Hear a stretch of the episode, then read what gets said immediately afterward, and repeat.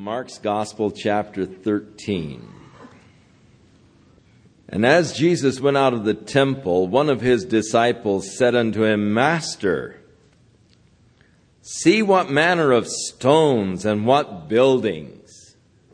Referring to the great temple in Jerusalem that was started in the year 29 to 2219 BC by Herod the Great. It became one of the wonders of the ancient world. It took over 50 years to construct. Herod the Great was never able to complete it himself. Herod the Great, as we have mentioned before, was fond of using great stones in his building projects. But according to Josephus, some of the greatest stones that he used in his building projects were used in the temple itself. Josephus records that some of the stones were 47 feet long, 8 feet high, and 12 feet thick. Now that seemed preposterous and just totally unreal until recent archaeological excavations that have been going on along the western wall, down at the southwest corner of the western wall. They have found these tremendous cornerstones that are about 35 feet long, uh, about six feet high, and eight feet thick. But then, as they were excavating along the western wall towards the fortress of Antonia, they've come across a huge uh, stone. It's about 45 feet long. I stood beside the thing. It's about 10 feet thick and about 8 feet tall, almost as large as some of those that he used in the temple building itself. They estimate that these stones weigh up to 400 tons. They still marvel at how they were able to hew out these stones, carve them so perfectly smooth, and then move them in place. How they actually got them into place is still a mystery. It is a matter of speculation. But they're not really certain how in the world they could ever move such large stones and get them in place in a building. These stones are so perfectly hewn out that they did not need mortar between them. They just lie flat one on another. And even to the present day, with all of the erosion, you take a knife blade and you try to insert it between the stones, and they're so perfectly carved you can't push a knife blade in. The building was then the dome of the building was then covered with sheets of gold. So that in looking at the building, it reflected the sun, and it was just like look, you couldn't really look at it if you were in that angle where the sun would reflect and hit your eyes. Brilliant building. One of the marvels of the ancient world. So as the disciples were coming out of the temple, they were noting these huge stones and this marvelous building that was constructed by Herod. At this point, having begun some 20 years before the birth of Christ, and uh, Christ now being around 33 years old, uh, take off the four year that they feel is an error in the calendar, and, and you get the that he, there were about 47 years in construction at this point. So the building was pretty well completed. It only took another 18 years to finish it.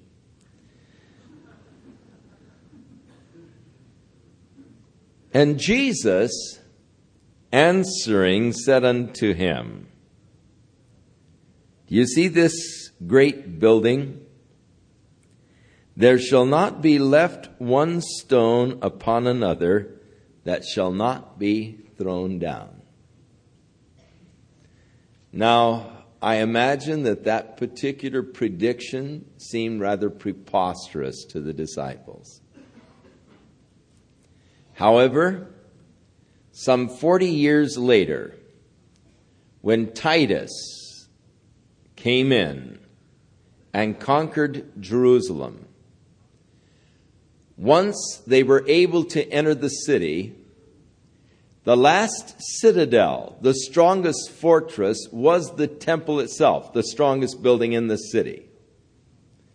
And so many of the Jews fled to the temple in order to hold off the Roman legion from within the temple. Titus ordered that they just not destroy the temple, but to leave it intact. However, some of the Roman soldiers, drunken, began to fire arrows at the temple, flaming arrows, and the temple caught fire, and the Jews inside were cremated. But the intense heat of the fire melted the gold of the dome, and it, being melted, came on down and filled the cracks of the stones. And so then the Roman troops, in order to loot the gold, took the temple down stone upon stone until the prophecy of Jesus was literally fulfilled. Not one stone was left standing upon another. As you go to Jerusalem today and you look down into the excavations in the Tyropoeon Valley,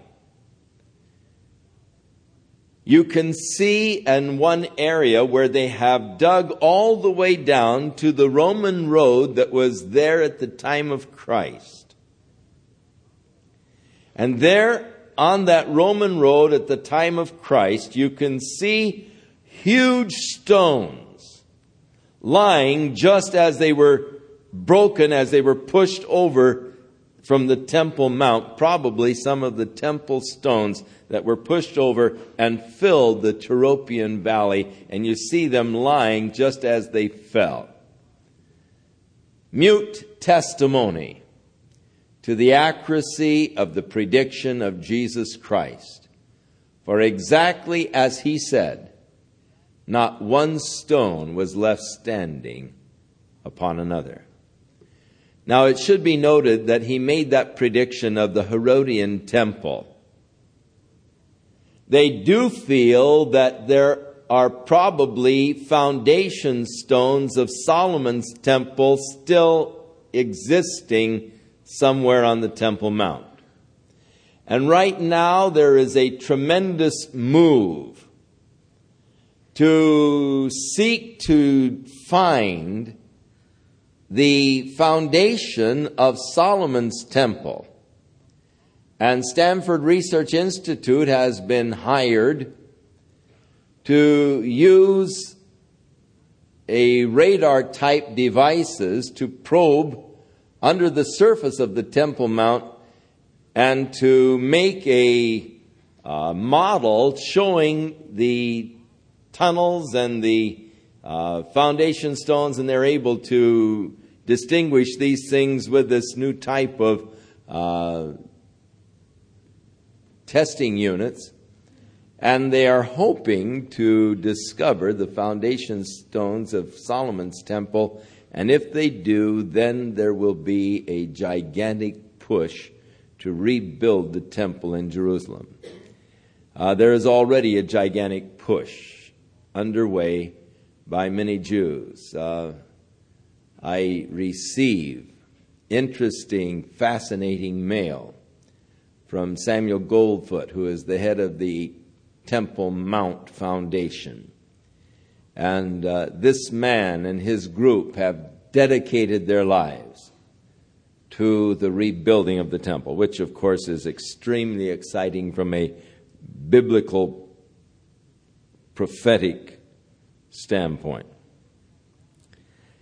Now, as he sat down on the Mount of Olives, so they left the Temple Mount area, crossed through the Kidron Valley, and over towards Bethany, probably going up the Mount of Olives. It is a pretty steep mountain going up, and it isn't bad idea to stop and rest halfway up or more. And so he went over with his disciples to the Mount of Olives and he sat down. And Peter and James and John and Andrew asked him privately, Tell us, when will these things be? That is, the destruction of the temple. And what will be the sign when all these things shall be fulfilled? Or the completion of prophecy. And Jesus answering them began to say, Now take heed lest any man deceive you. The first thing that Jesus warned against were deceivers. It is interesting how that all the way through the New Testament, the church was warned of deceivers, warned of false prophets. That has been the curse of the church. Men who have sought to profit off of the gospel of Jesus Christ, sought personal profit and gain.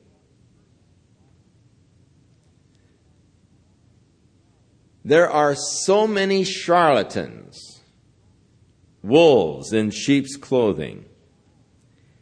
And Jesus warns them against those deceivers.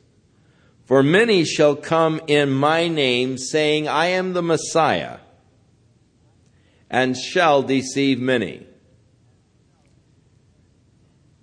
Moon declares to himself to be the Messiah.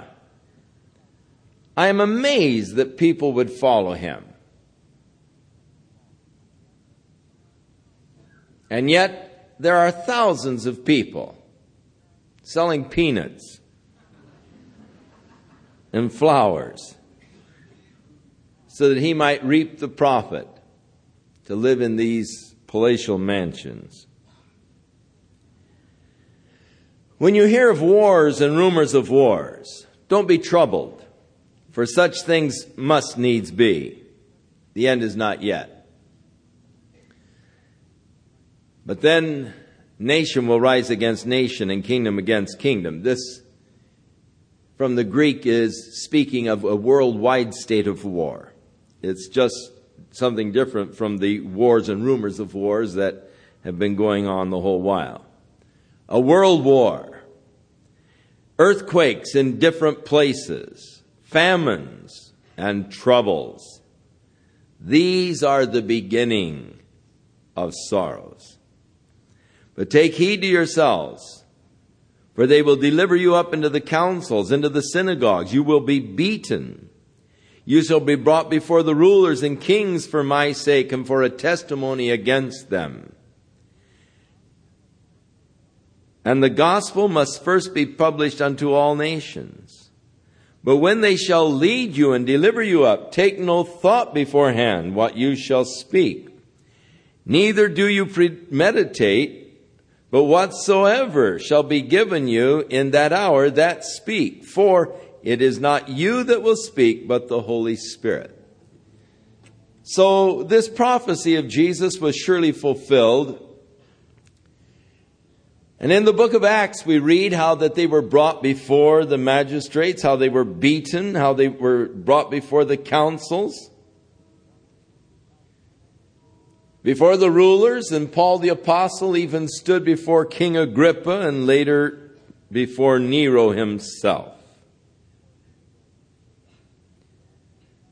But Jesus said, don't worry about what you're going to say. And we find an interesting story in the book of Acts how that Stephen was brought before the council and how he began to rehearse to them their history.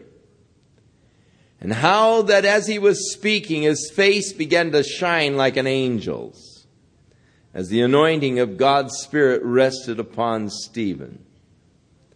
And yet the people were so incensed by the things that he was saying that finally they gnashed upon him with their teeth and drug him out and stoned him to death. Now, a lot of people wonder about this particular prophecy. The gospel must first be published among all nations. And there are many mission groups that take this as more or less the impetus for their mission program. And they claim that we can hasten the return of Jesus Christ by advancing the missionary program. For the gospel must be preached into all nations before the end comes. Paul the Apostle, when he was writing to the Colossian church, some 30 years after the death of Christ, said to the church in his letter, And the gospel which has come to you as it is into all the world.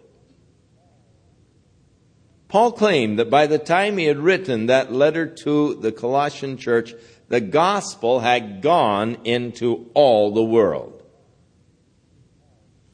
There are churches in India today that trace their origin back to the disciple Thomas. According to tradition, Thomas went to India and preached the gospel, and there is in India today the Church of Thomas, one of the largest churches in India. Christian Works is the Church of Thomas, and they trace their roots back to Thomas himself. The gospel was spread by the early church filling the earth.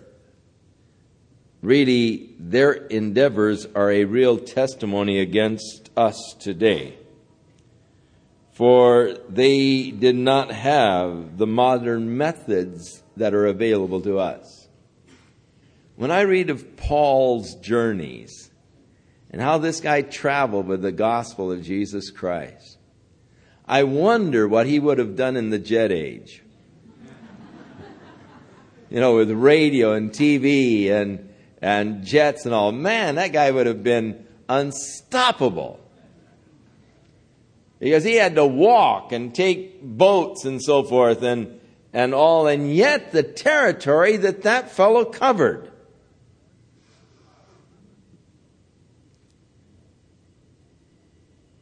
What a witness against us.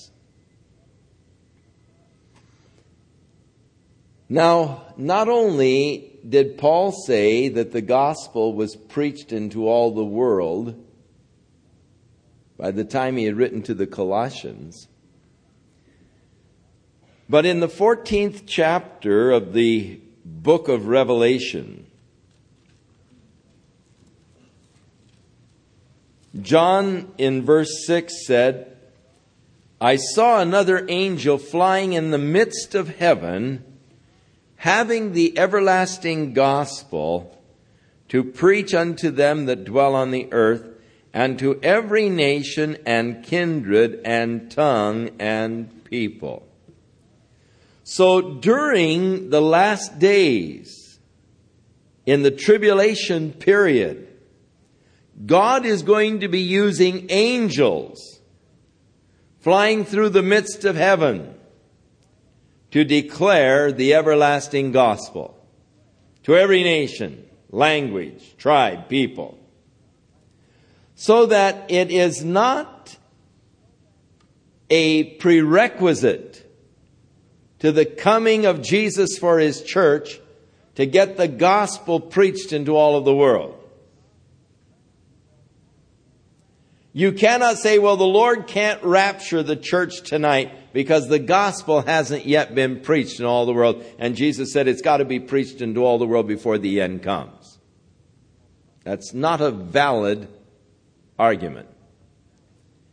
Because the gospel will be preached and this prophecy of Christ will be fulfilled, but not necessarily by the church. And Jesus didn't say that they were going to have to proclaim the gospel. He just said it would be proclaimed among all nations. Now, some people see the angel flying through the midst of heaven as one of these little uh, Telstar uh, communication satellites. And who knows? When John saw this thing flying through the midst of heaven and preaching to everyone all over the world. Who knows? But John thought it was an angel. When in the vision he saw this thing going and the, and the voice was coming to all men with the gospel.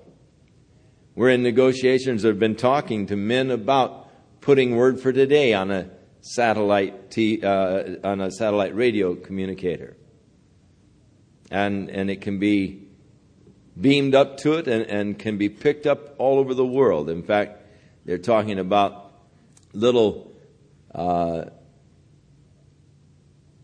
receiver sets that they can make to operate on solar energy so that for just a few dollars they can make these little receivers that will be tuned only to that particular satellite. And the natives anywhere in the world can set out the little radios and catching the energy of the sun can listen to the broadcast. And at night, all they have to do is take a lead wire and put it in the fire, and enough energy will be generated between the cold part and the hot part of the wire to uh, operate the little radio at night. Amazing the things that are being developed today. Tremendous means of getting the gospel into all the world. Now, Jesus said, A brother will betray the brother to death, the father the son. The children shall rise up against their parents and shall cause them to be put to death. And you will be hated of all men for my name's sake. But he that shall endure to the end, the same shall be saved. But when you shall see the abomination of desolation spoken of by Daniel the prophet standing where it ought not, let him who reads understand.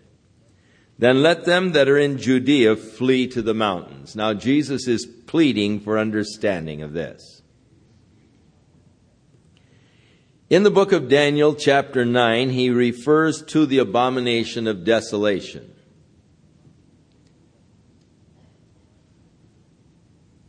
According to my understanding, in, in a, putting a composite together using Revelation chapter 13, 2 Thessalonians chapter 2, and Daniel's chap, uh, chapters 9 and 12. As I see and understand the abomination of desolation, According to the scriptures, the Jews are going to rebuild their temple. It would seem that the treaties and arrangements for their rebuilding of the temple will be accomplished through a very powerful, wise, astute leader that is going to arise to lead the European community. And that he will make a covenant, Daniel chapter 9, with the nation of Israel. But after three and a half years, he will break that covenant and he will set up the abomination which causes desolation. In the 12th chapter of the book of Daniel, it says he will cause the daily prayers and oblations to cease.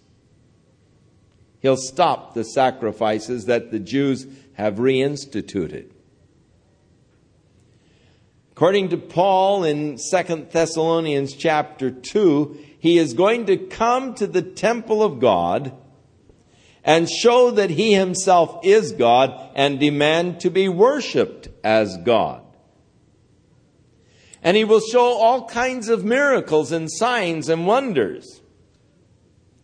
so that if possible, he will deceive even the elect. According to the 13th chapter of the book of Revelation, he will cause an image to be made of himself, and this image will be placed within the temple. And people will be required to worship this image. And he has power to put to death those that would refuse to worship the image. So Jesus said, Let him who reads understands. When you see the abomination of desolation standing where it ought not, that is, the abomination which causes desolation. This is the thing that will cause the desolation or the destruction of the great tribulation period, the last three and a half years, the whole sequence of this wrath of God being poured out upon man will be triggered by this ultimate blasphemy. As this man of sin, the son of perdition, stands in the Holy of Holies of the rebuilt temple in Jerusalem, and there blasphemes the God of heaven, and declares that he is God and demands to be worshiped as God. That is the final straw of man's rebellion against God, and God will begin his move to judge the world in order that he might establish his new kingdom, the kingdom of righteousness and joy and peace. This will be the trigger that will usher in the three and a half years of the great tribulation period. So, Jesus makes reference to it. When you see this abomination of desolation that is spoken of by Daniel the prophet standing where it ought not, let him that reads understands, then let them that are in Judea. Notice he's speaking not of the United States. He's not speaking of the church. Those that are in Judea let them flee to the mountains. And let him that is on the housetop not go down into his house, neither enter to take anything out of his house. Let him that is in the field not even go back again to take up his garment. But woe to them that are with child and to those that are nursing in those days. And pray that your flight will not be in the winter for in those days there shall be affliction such as was not from the beginning of the creation which God created unto this time, neither shall be. This is the time of the greatest tribulation the world will ever know in its history, even worse than the flood of Noah's day, even worse than the destruction of the cities of Sodom and Gomorrah. Never has the world seen anything to equal what is going to transpire during this three and a half year period. Today, with the strong anti nuclear movement, all kinds of horrible scenarios are being imagined. The problem is, these scenarios are all possible with the weapons that we have today. Surely a worldwide war with the use of nuclear weapons could bring to pass the whole scenario as is pointed out for us in the book of Revelation. This tremendous devastation. However, this destruction and tribulation that is coming will not necessarily result from man's devices, but is coming as a direct judgment of God upon the earth. And God will be involved in the judgment that is going to fall. Now, those Jews that are in Jerusalem at the time of this abomination of desolation are warned by Jesus to flee to the mountains and it also in another gospel, flee to the wilderness. In the book of Revelation, chapter 12, John talks about the woman, the nation Israel. And he said, and she were, was given wings of an eagle to bear her to the wilderness, to a place that has been prepared for her, where she will be nourished for three and a half years. So during the time of the Great Tribulation, those Jews that heed the warning of Jesus in Judea will flee to the wilderness area that God has prepared for them, where God will provide and take care of them for that three and a half year period of the Great Tribulation. In Isaiah, the 16th chapter, God speaks unto Moab, or modern day Jordan, open up your gates and receive my people, bear them safely to Petra, where they might be sheltered until the great tribulation period is over. And so, again, putting a composite together using the prophecies of Isaiah out of the Old Testament, the prophecies of the New Testament, uh, the book of Revelation, here in the Gospels, it would appear that when this abomination of desolation takes place, the Jews who, up until that point, many of them have acclaimed this man who helped them rebuild their temple They've acclaimed him as the Messiah. Suddenly their eyes will be open and the deception will be over and they will realize this fellow deceived us. And hopefully they will turn to the scriptures and they will obey the warning of Jesus and they will flee to the rock city of Petra. Now, according to the book of Revelation, the Antichrist will send out an army after them, but the earth will open up and swallow the army that he sends after them. And God said that he will keep them safe there in Petra until this indignation or the great tribulation period is over. And Jesus said to them, Pray that your flight will not be in winter. In Matthew's gospel, he adds, nor on the Sabbath day. And it will be difficult for those women who are pregnant or those who are nursing. Woe unto them. Why? Because they're going to have to flee. It's going to be hard. It's going to be a real hardship. And to have small children with you will actually restrict your flight. And it will be difficult. So it's just a woe to those because of the difficulties that they are going to experience during this period. For in those days shall be affliction, such as never been in the history of man. And except that the Lord had shortened those days, no flesh should be saved, but for the elect's sake, Israel, those whom he hath chosen, he will shorten the days.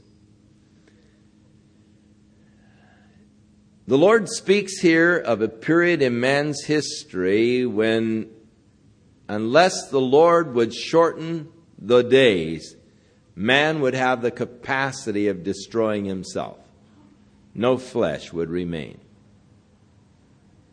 But God, for the elect's sake, those who He has chosen, will shorten those days.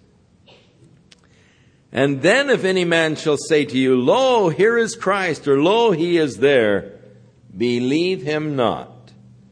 For false Christ and false prophets shall rise and shall so show signs and wonders to seduce, if it were possible, even the elect.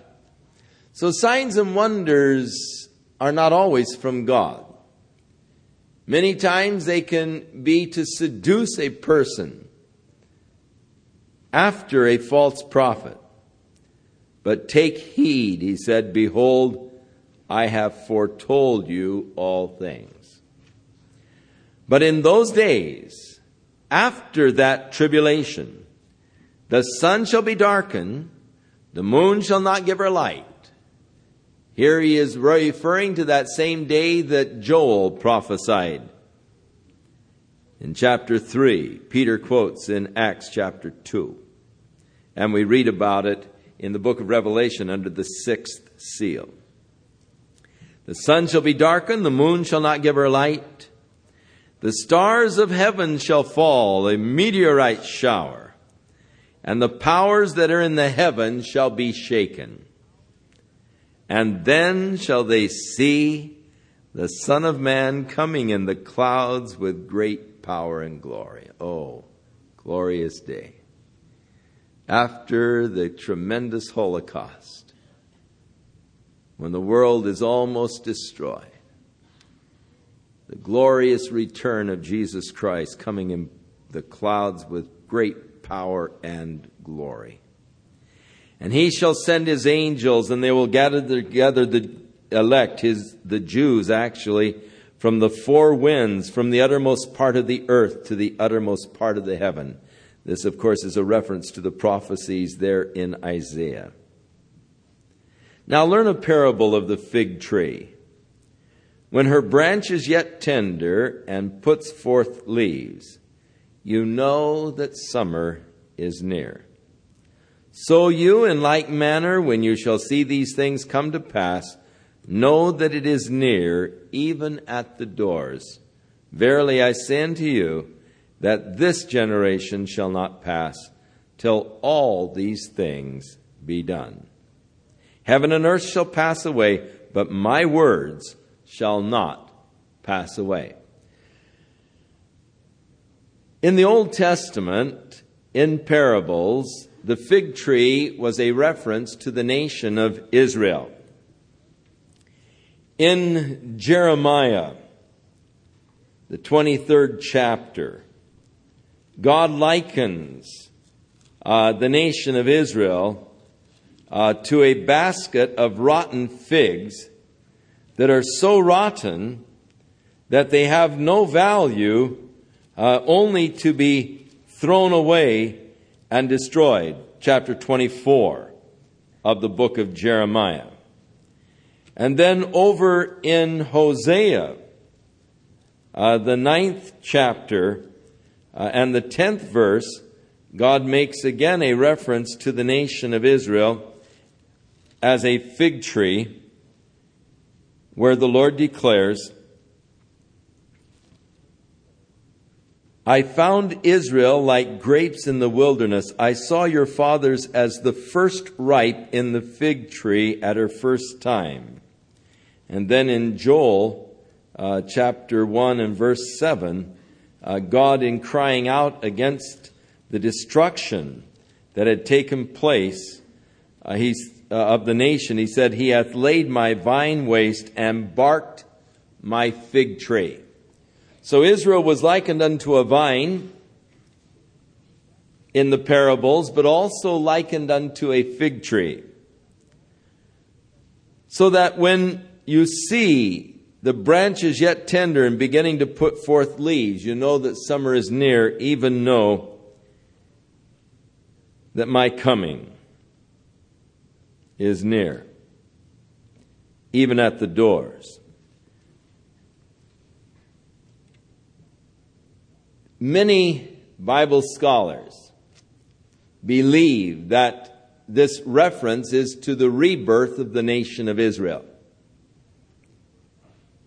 And that that generation that saw the rebirth of the nation Israel would be the final generation. I think that there is great validity in that interpretation. Now Jesus declares how his word is going to stand. Heaven and earth will pass. The Bible tells how that the heavens are going to be folded up and the earth is going to melt with a fervent heat. But my words, he said, shall not pass away. The eternal word of God But of that day and that hour knoweth no man. No, not the angels which are in heaven, neither the Son, but the Father. Jesus, as we said, when he came to the earth, took upon himself limitations. Deliberately took upon himself limitations.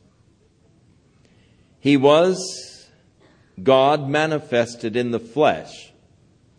But by virtue of coming in a body of flesh, while he was in the body of flesh, he could not be omnipresent. He was restricted, as is a body of flesh, to locality. And there were other restrictions that he took while in a body. And there was a restriction in actually the knowledge of the day that he would return. He said, I don't even know that. No man knows it, only the Father. Now that he is glorified again with the Father, he no doubt knows it. But while in the restrictions of the body, that was a part of the restriction while existing here on the earth in a body. It is sheer folly and presumption for any man to pretend that he has some divine revelation or some insight into the scripture where he knows the day and the hour that the Lord is coming. Even though the Lord is so specific in this area, there are always those speculators who seem to be able to gather some kind of a following after them because they've set out on some system of interpreting of the scriptures whereby they feel that they have interpreted the very day for the return of Jesus Christ. Back in 1843 or so, Reverend Miller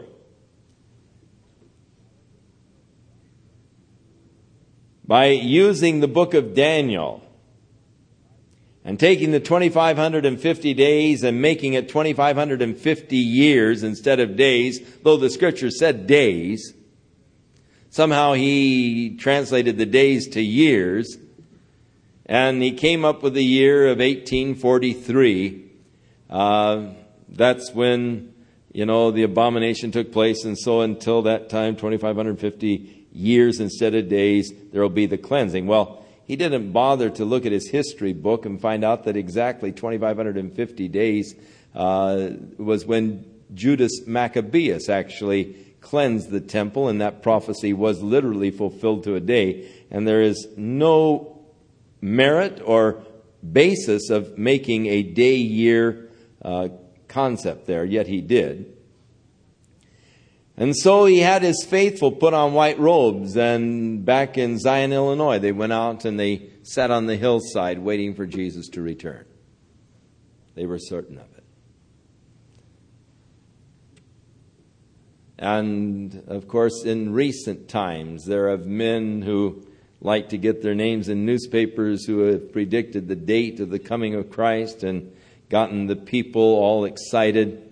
Uh, a few years ago, people were giving me tapes by some um, fellow uh, that had predicted uh, April the 1st of 1978, uh, I think it was, for the coming of Christ. And uh, then last year, that uh, fellow down in Tucson, who had it all doped out to June the 30th, you know, last year. And Yet Jesus said, No man knows the day or the hour.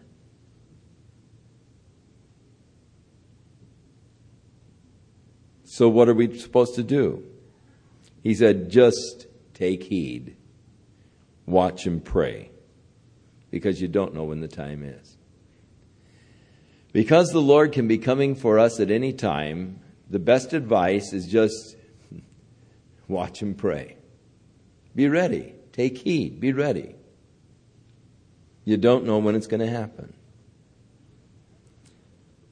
For the Son of Man is as a man who is taking a far journey who left his house and gave authority to his servants, and to every man his apportioned work. And he commanded the porter to watch. Therefore he said, You watch, for you know not when the master of the house is coming, at even or midnight, or when the cock is crowing in the morning. Watch lest he come suddenly and he finds you sleeping. And what shall I say unto you? And what I say unto you, I say unto all, watch. So what Jesus is saying to you is watch. Be ready. You don't know exactly when he is coming. He may come at evening, he may come at midnight, he may come in the early morning. Because you don't know, just be watching and be ready.